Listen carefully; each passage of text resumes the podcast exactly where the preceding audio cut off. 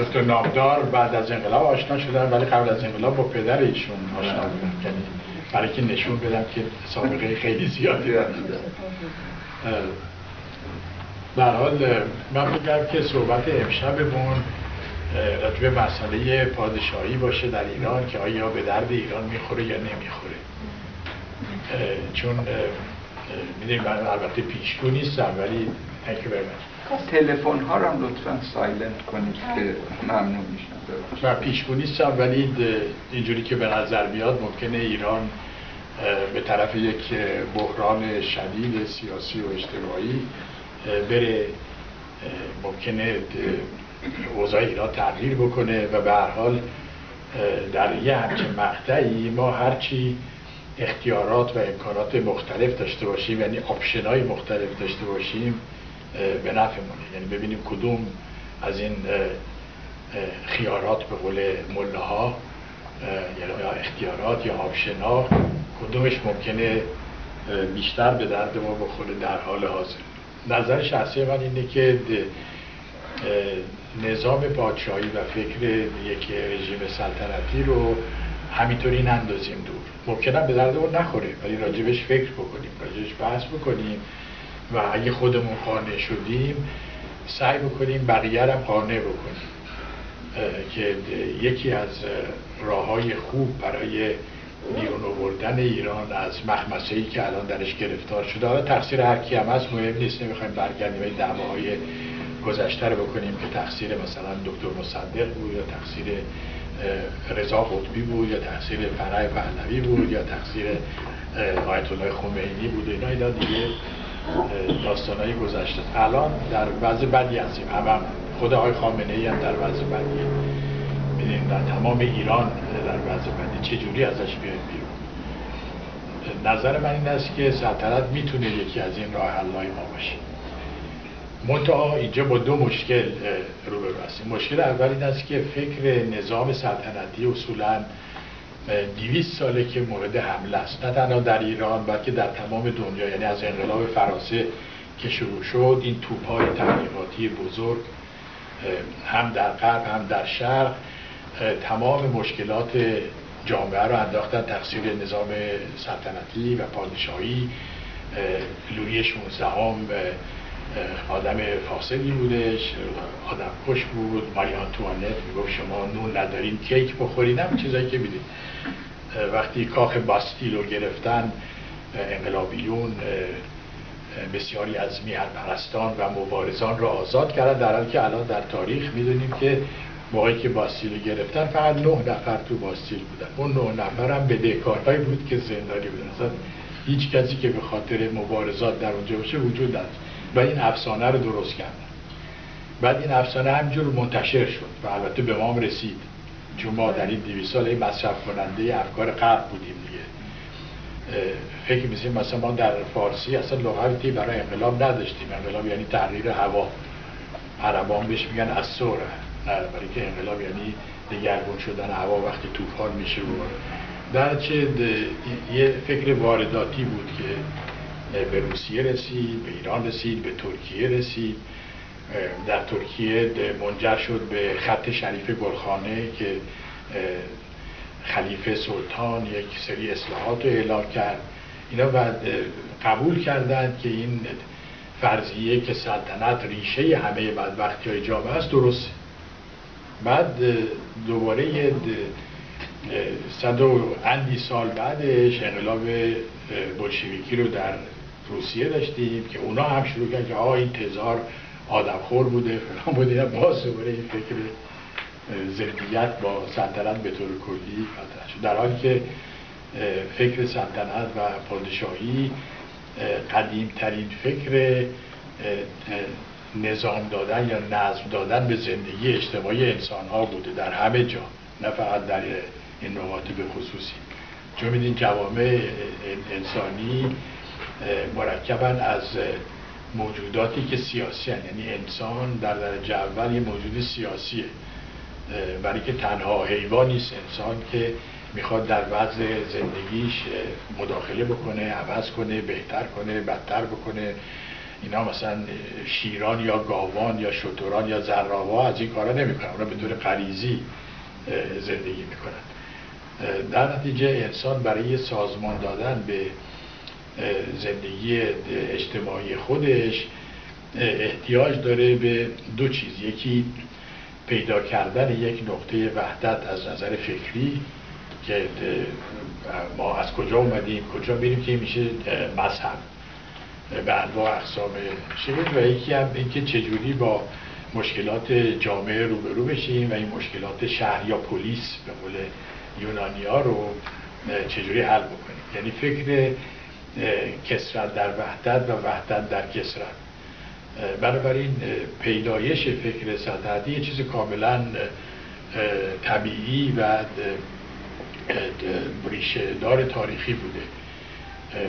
البته از آغاز تاریخ هم این فکر با چالش بوده مثلا در یونان قدیم وقتی سلطنت در اسپارت وجود داشت یک دموکراسی جمهوری خواهانه در آتن وجود داشت. ولی سرانجام هر کدوم به, به یه شکلی موفق شدن و هر کدوم به یک شکلی هم شکست خوردن. و در نتیجه وقتی با هم دعوا می‌کردن به طور کلی هر دوتاشون از بین رفتن و جز شدن جز امپراتوری های دیگه در ایران هم خب بدین ریشه فکر سلطنتی و پادشاهی در واقع برمیگرده به اساطیر ایرانی. یعنی قبل از حتی پیدایش تاریخ اگه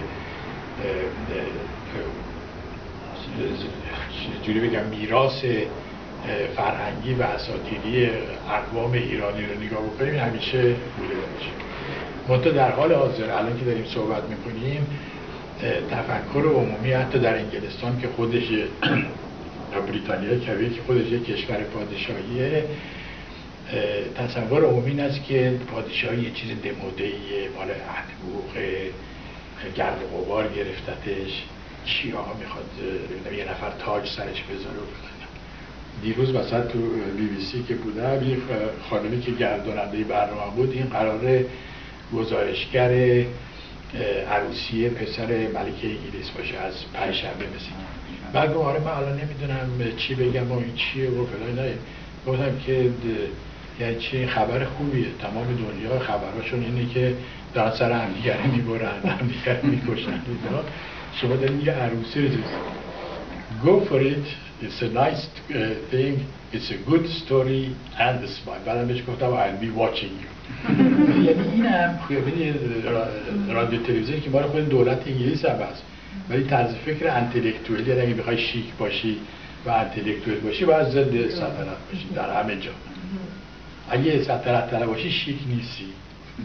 مثلا من بگم که آقا من طرف آقای همینطوری اختیار شما شخص دانشمند دارای دکترا نویسنده برای چطور ولی یه ذره اگه عمیق‌تر نگاه بکنیم این تصویر درستی نیستش. برای اینکه الان از 198 کشوری که عضو سازمان ملل هستن 43 تاشون دارای رژیم سلطنتی هستن. و از ده کشور ثروتمند دنیا از نظر تولید ناخالص ملی سرانه هفت تاشون کشور سلطنتی هستن. از ده, ده کشوری که فریدم هاوس هر سال آزادیشون اندازه می‌گیره شش کشور کشورهای سلطنتی هستن. تنها نوع حکومتی که در تمام قاره های دنیا هنوز حضور داره رژیم های سلطنتی هستن. بنابراین همچین چیز از مد افتاده و عقب مونده و فلان اینا دیگه کریستیان دیوری نیست و اینا نیستش. یه چیزی که در حال حاضر یه چیزی نزدیک به یک سوم بشریت باید زندگی می‌کنن. از انواع اقسام جونوراتشون هست اقوام مختلف ادیان مختلف. فرهنگ های مختلف ایدولوژی های مختلف. بالاخره ایت ورکس و کار هم می‌کنه. و آرومترین کشورها که جنگ داخلی ندارن سر کسی رو برن حکومت قانون درشون هست اینا حکومت هستن که پادشاهی هستش. بعد اونایی هم که پیش خرابل مبارزه با رژیم سلطنتی بودن یا نظام سلطنتی بودن مثل فرانسه الان خودشون یک نوستالژی لغت فرانسه و لغت فارسیش فسوسانه یعنی افسوس بر, بر گذشته ای دارن برای دوران سلطنتی خودشون. مثلا همین الان که من دارم صحبت کنم رئیس جمهوری فرانسه رفته تو یک قلعه ای در مدیترانه. از دیروز تا حالا همینجور تلویزیون اینجاستن که چون شاهای فرانسه می‌رفتن اونجا یا حالا با خانمش بریژیت رفته اونجا و عکس بگیرن بیرون و فلان اینا. یعنی این نوستالژی رو دارن. همین همین الان هم و هی مرتب که نظر خواهی می‌کنن بین 60 تا 70 درصد فرانسوی ها میگن متأثریم که انقلاب شد در فرانسه. مدت 200 سال طول کشید تا بفهمن کار اشتباهی کردن. و بشر این کار اشتباه زیاد می‌کنه. اگه اشتباه نمی کردیم انسان نبودیم در روسیه هم که اصلا باور نکردنیه. یعنی مثل اینکه اصلا هیچ این 80 سال کمونیسمی چیزی وجود نداشته. همه تزار پرست و نمیم دوباره کلیساهای تزاری همه برگشتن و آقای پوتین هم وقتی می‌خوان ازش تعریف کنن میگن این الکساندر دومه. بعد از الکساندر تزار اول What's going on به این چیز عجیبی حالا برگردیم به اوضاع احوال خود. ما در ایران به نظر من الان با سه تا شنونده طرف هستیم. یا برای شما که چند فارسیتون ضعیف شده یه قوی شده با سه تا constituency مختلف روبرو هست یک constituency یا شنوندگان اولیه روشنفکران غرب زده ما هستن. از اون خود من. نمی‌خوام من بگم. که فکر می‌کنن که هر کاری فرانسوی ها کردن یا نمی‌دونم آمریکایی کردن اون بهترین کاره و ما کافیست مثل میمون از همه تقلید بکنیم تا موضوعمون درست بشه. قانع کردن اینا خیلی کار سختیه. کوشش هایی که بعض سلطنت طلبان مثل دکتر بقایی می‌کنن برای نزدیکی با اپوزیسیون و اینا. به نظر هم چرت و خودی وقتتون رو تلف می‌کنیم. فایده نداره برای چپی های ما برای مصدری های ما اینا این جنبه ناموسی پیدا کرده. یعنی اصلا این در حالی که ما ما می‌خوایم یه صحبت منطقی و عملی بکنیم. یه مسئله احساساتی نیست. ما این چجوری مسئله ایران رو حل بکنیم. نمی‌خوایم نمی‌دونم انتقام جویی بکنیم.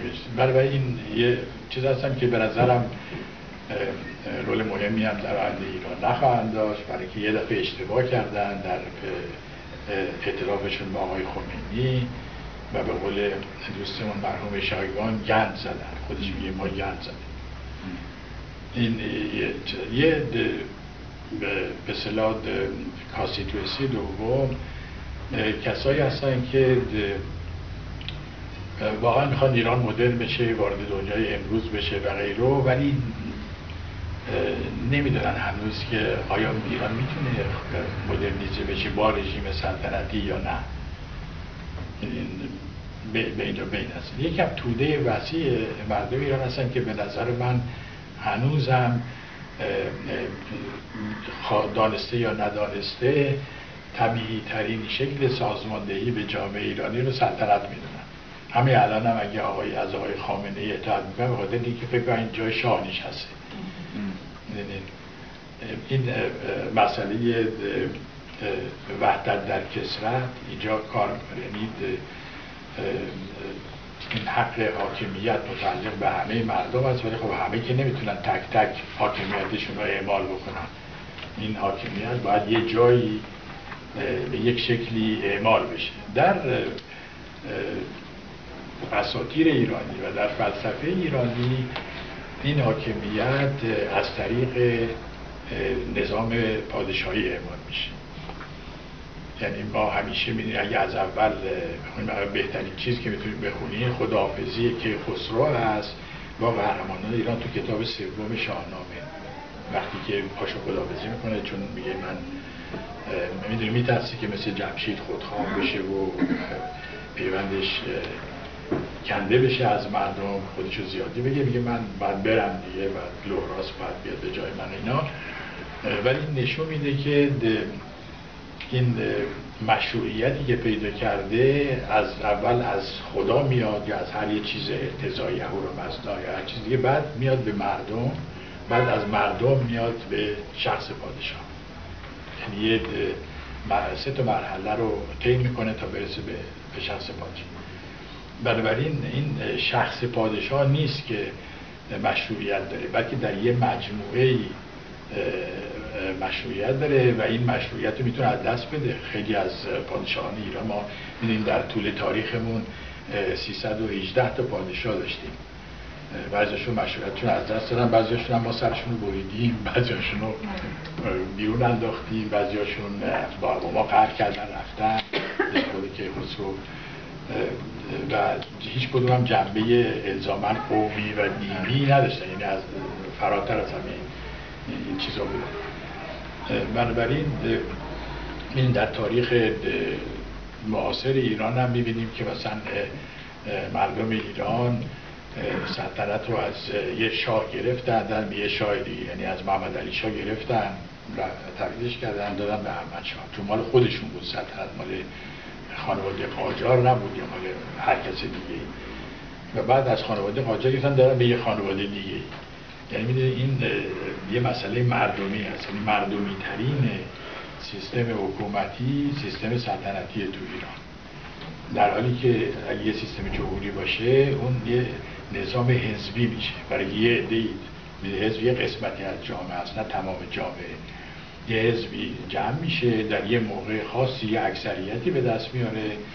رهبر اون حزب یا نماینده اون حزب میشه رئیس کشور. در حالی که توی صدر اینطوری نیست. برای که همه ایرانیان تو هر حزبی که باشن تو هر دین و مذهبی که داشته باشن یک سهمی از اون پرعی زدی یا مشروعیت درشون هست. این یه چیز خیلی زیبایی است و در ضمن یک روش منطقی و پراتیکی هم هست برای حل مشکلات.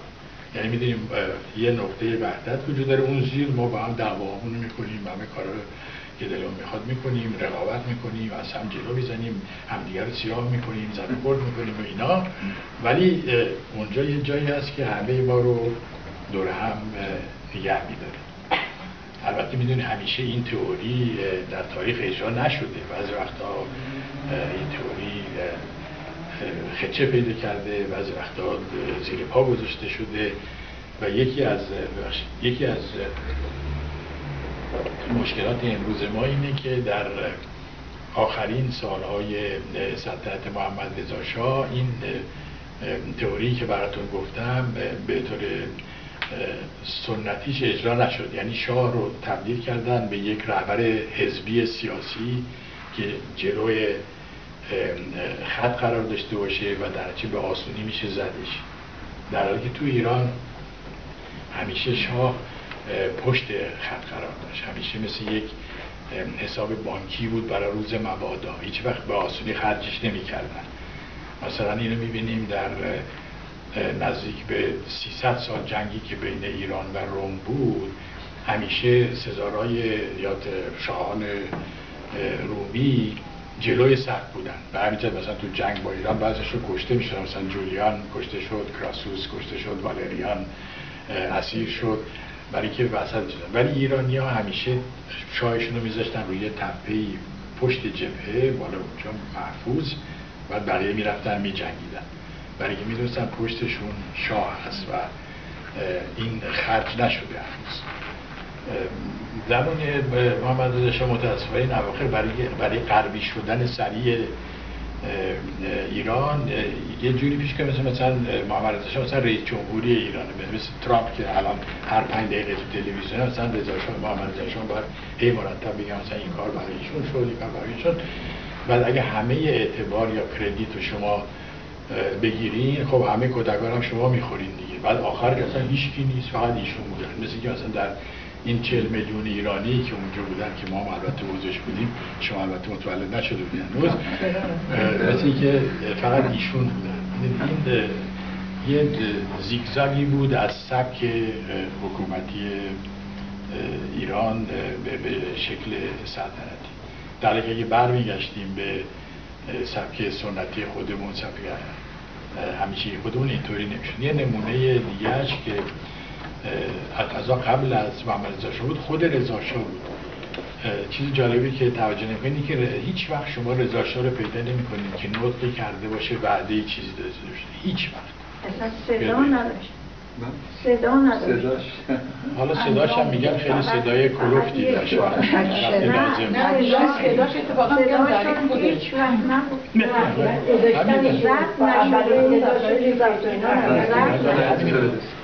مثلا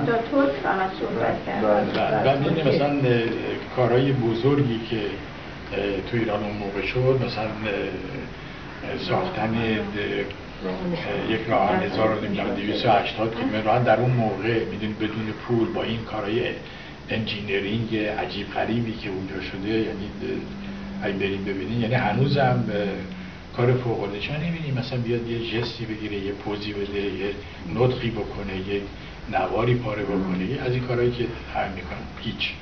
فرنگستان ایران افتتاح میشه. آقای فروغی دانشگاه یعنی درست مثل شاه ایرانی که مثل مثلا شاپور دیگه شاپور ساسانی خوبی یکی از بزرگترین شاهان ایران امپراتوری روم شکست داده با کمند گرفته و اردتش گفته پای منم ماچ بکن.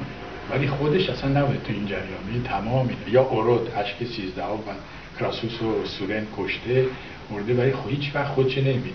اون جنرالاش رو می‌بینی. بنابراین ما الان به نظرم سه تا وظیفه داریم. یکی اینکه چجوری بگم از این حالت تدافعی که داریم بیایم بیرون ما الان میده خجالت می‌کشیم بگیم ما سلطنت نمی‌دونم نه. بله. شما رو نمیگم شما شما که همه ازتون میترسن. به طور کلی خودم. از این حالت تدافعی بیایم اگه واقعا اعتقاد داریم که این راه حل برای ایران. چون این نفع شخصی که داریم کسی که نمی‌خواد بره وزیر بشه یا وکیل بشه یا چیزی بهش بدن.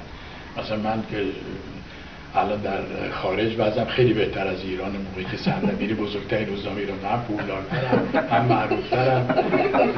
نفع هیچ خاصی ندارم و گرفتاری هم در خارج نداشتم. نه پناهنده سیاسی بودم نه آواره بودم نه بیپول بودم نه بیکاری.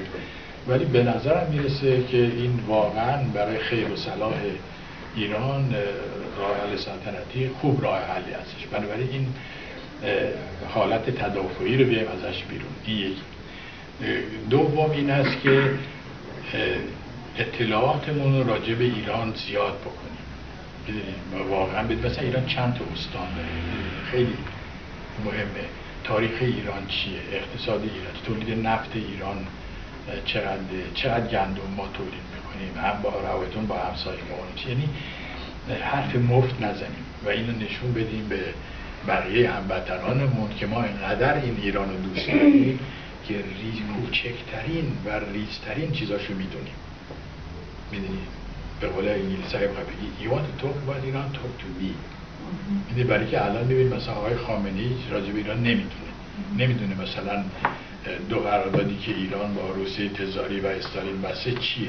نمی‌دونه از, از سخنرانیش معلومه که نمی‌دونه نکته سوم اینه که سعی کنیم بقیه هموطنانمون رو بدون لجبازی و نمی‌دونم چینه خواهی اینا قانع بکنیم. We have to win the argument. ما باید به زور که نداریم. نمی‌تونیم کس، کسی رو به زور نه هفتی داریم پولم که نداریم به جز ایشون. تنها چیزی که داریم که مردم رو قانع بکنیم که مملکت در موقعیت خطرناکی قرار گرفته. راه که ما به نظر بعد ناقصمون می‌رسه اینه. و به نظر ما ما می‌تونیم این برهان رو ببریم برای که من خیلی با مخالفان سلطنت صحبت کردم مناظره کردم اینا هیچ وقت نمی‌تونن ببرن. برای که چیزی ندارن بگن. یعنی به سابقه تاریخی که ندارن بگن. یعنی تنها سابقه تاریخی غیر سلطنتی که ما در ایران داریم همین چل سال گذشته است. خب اینا که رکورد خوبی نیستش. خودشون دارن میگن.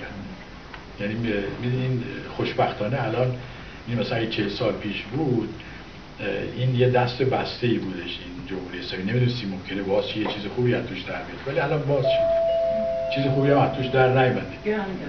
بنابراین اینا نمی‌تونن در مقابل ما مبارزه بکنن یا در یه منازعه برن. رقیب دوممون بقایای چپی ها هستن که بگیم شما دوباره بخوایم استالین لنین بشین. که اونم نمیشه.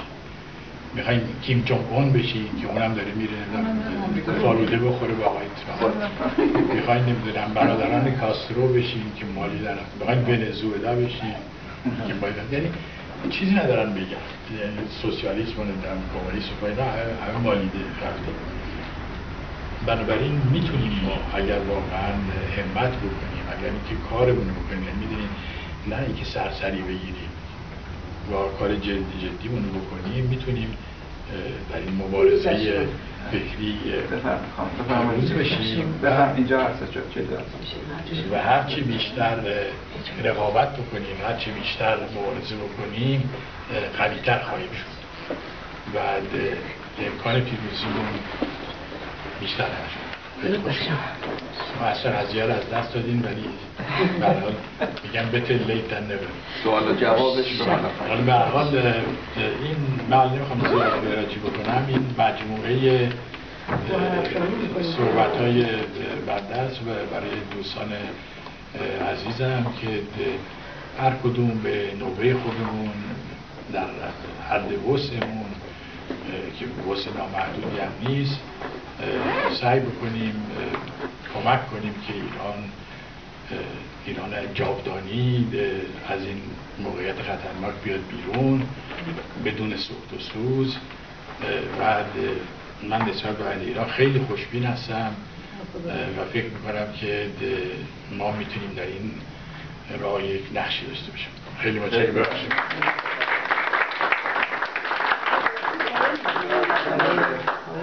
تاهری صحبتشون کوتاه نگران نباشید. ضبط شده تو بعدم در اختیارتون می‌ذارم که ببینید. نگران نباشید. شما فقط حاضر به دوربین باز پویان عزیز؟ حالا اینجام دارم من ضبط صدا برداری هم می‌کنم. می‌دونم حتما دوستان سوالات دارن اصلا این جلسه رو گذاشتیم با جناب تاهری که خود به قول معروف خودمونی باهاشون به گفتگو بنشینیم. این فرصت ها کم پیش میاد. ایشون به قول معروف وقتشون از قبل پیش فروش شده.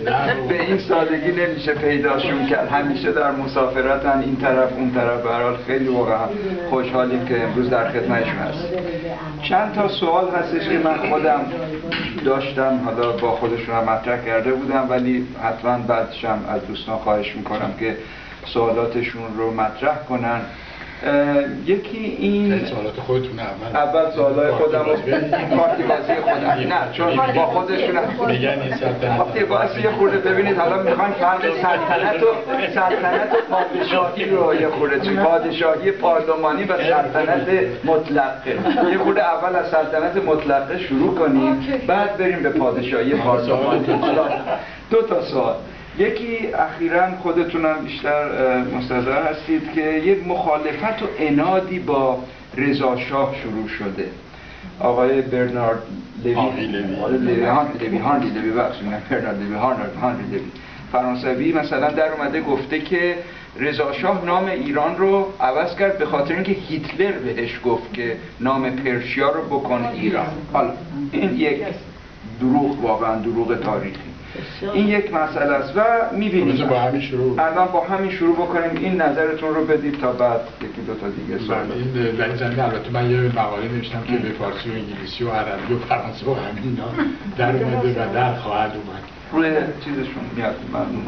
نه در روزنامه های مختلف و نمی‌دونم اینا. خلاصه توصیه می‌کنم رو توییتر جناب طاهری هم باشید که تمام مقالات زیاد نمی‌خوام راجعش صحبت کنم. ولی چیز جالب اینه که در این دو سه هفته اخیر هم طرفداران خمینی هم بعضی طرفداران اسرائیل شروع کردن به کوبیدن رضا خیلی بر من تعجب آور بود که مثلا برنا آقی لوی یکی از طرفداران شدید اسرائیل است. منم چندین بار باش تو کلیزای فرانسه خودشان یهودیه خودشان یهودیه. بله یهودی بودنش مهم نیست چون آدم می‌تونه یهودی هم نباشه. بله. نه به مذهبش من کاری ندارم به چیز. خودش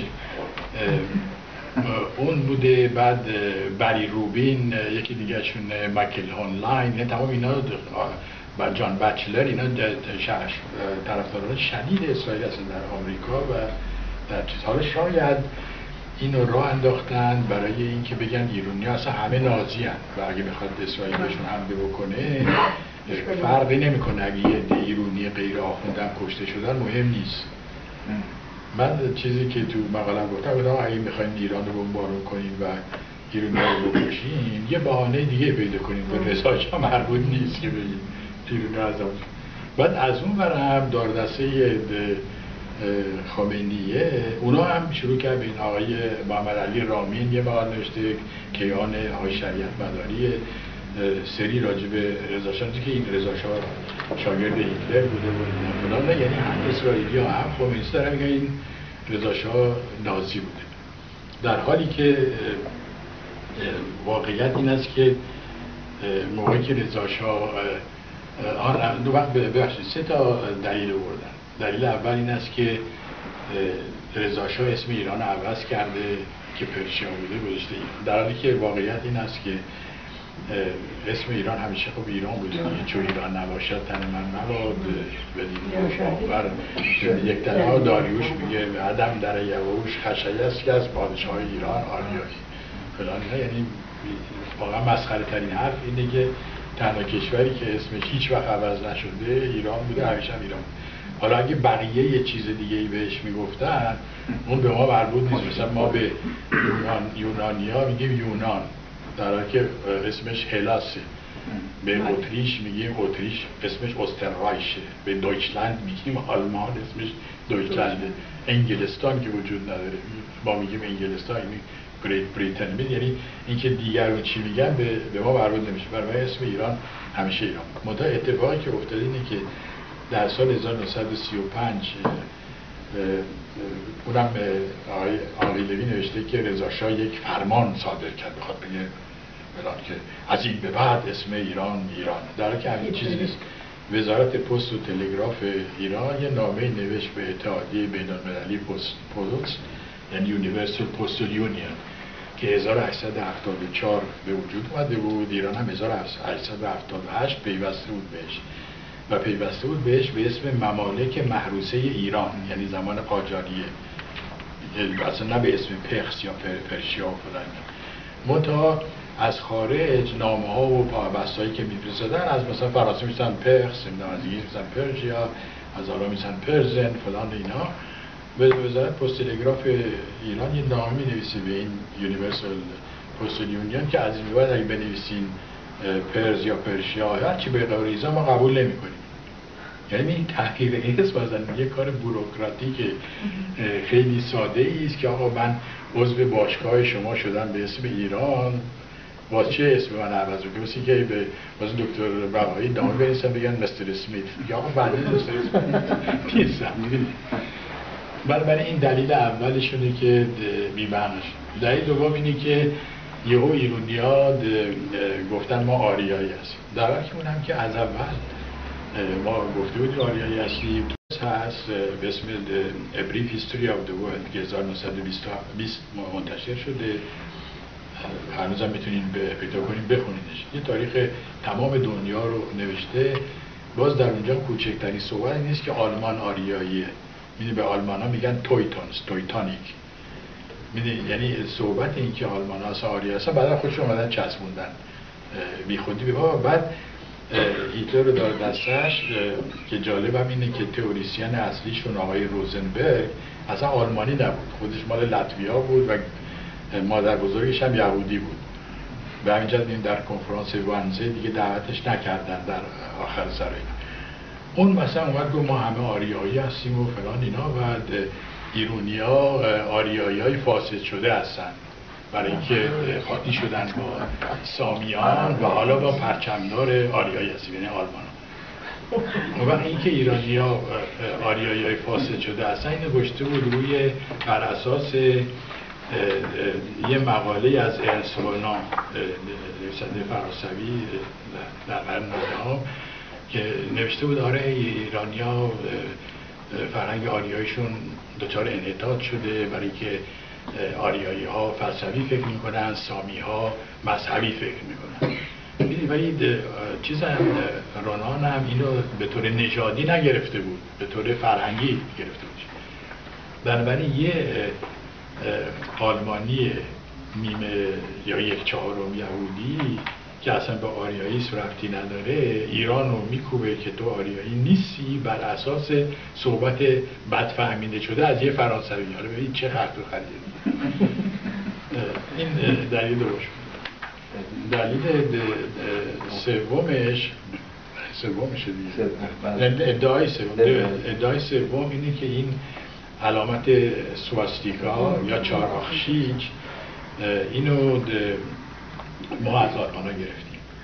در حالی که می‌دونی اصلا شما اگه بریم مثلا توی مسجد جامع یز یا مسجد جامع اصفهان اینو می‌بینید منطقه واقعیش می‌بینید چون نازی ها اینو عوض کردن جهشه چهار آفرین یعنی چهار تا عنصر مربوط به چهار جهت و آب و باد و خاک و آتش. که می‌دونید چیز خیلی قدیمی هندی هم دارن. یعنی مال تمام اقوام آریایی اصلا رفتی بدید بازم اگه کسی اگه کسی دوزیده این آرمان هست اگر نه نه برعکسش. ما که جلوش رو نمی‌تونستیم بگیریم. بعد اومدن یه عکس چاپ کردن از میرزا حسن نوری اسفندیاری که با سفیر ایران رفته آقای هیتلر ببینه وقتی که هیتلر به صلاح صدر اعظم صحبت بخونه معروف. این این نه نماینده مجلس ایران بوده رفته. نماینده مجلس ایران اومده نخست وزیر آلمان رو دیده. قبل از جنگ و قبل از کشتن یهودی و اینا همه هولوکوست و مولوکوست و اینا. بعد سفیر ایران خب طبیعتا با همراهی کرده رفته اونجا ولی همین شخصی که اینو نوشته یادش میره که نخست وزیر انگلیس آقای چمبرلند رفته هیتلر رو دیده. نخست وزیر فرانسه آقای دلالیه رو دیده ادوارد هفتم ادوارد هشتم. هشتم. که اصلا عاشق اونا بودش. بعد وزیر دارایی آمریکا رفته اینا رو دیده. وزیر خارجه شوروی آقای مولوتوف رفته. هیتلر دید در حالی که از ایران هیچ کدوم از وزرای ایران نرفتن ببینن. آقای هیتلر ببینن. یعنی اگه اینقدر ما چیک تو چیک بودیم با هیتلر و عاشق هم دیگه بودیم اینا. بالاخره مثلا وزیر خارجه ایران می‌رفت میدیدش هیچ تلگرافی هم هست که نشون میدن که هیتلر برای رضا شاه زده بودن تبریک نوروز رو خب که همه میفرستن اصلا برای آقای دیپلماتیک همیشه یعنی یه چیزی بی علکی درست کردن سر سر هم بندی کردن. برای اینکه بگم ما همه ایرانی نازی هستیم از اول نازی بودیم از یهودی ها بعد در حالی که اصلا 99 درصد ایرانی اصلا یهودی ندیدن که خوششون بیاد یا خوششون نیادن.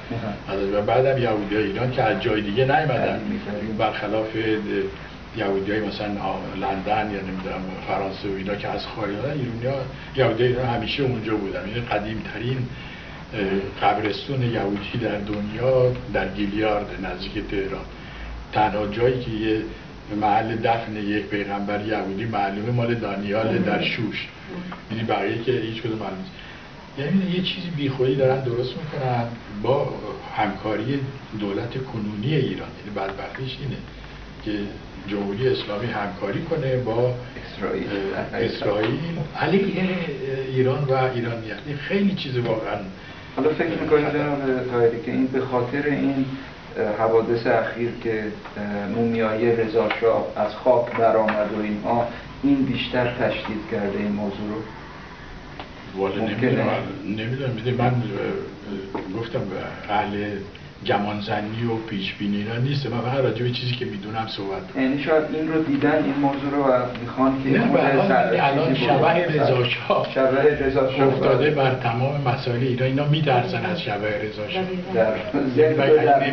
در شما واسه چی میایین مثلا یه سری مقاله چاپ می‌کنین در بزرگترین روزنامه‌تون. مرتب این نطق می‌کنین. هر آخوندی که میره سر من این رضا شاه الان کجاست که شما اینقدر ازش میترسید می‌دونی خب خودش نشون میده یعنی دنباله همون صحبت قبلی که بالاخره این فکر سلطنت در ایران نمرده هنوز. اگه مرده بود که کسی رو مرده صحبت نمی‌کنه. مثلا ما در ایران انواع و اقسام ایدولوژی ها و اینا کسی میاد الان مثلا به سیدیه حمله بکنه. نه ولی یه موقعی سیدیه تمام گیلان و مازندران رو اداره کنه الان وجود نداره. کسی میاد به سلاجقه حمله بکنه. نه. کسی میاد به مثلا ترکان قوس حمله بکنه برای که این مطرح نیستن. برای این نشونه خوبیه. خوبیه بسیار. این شاید حتی مومیاییش هم به ایران کمک کنه. کمک کنه.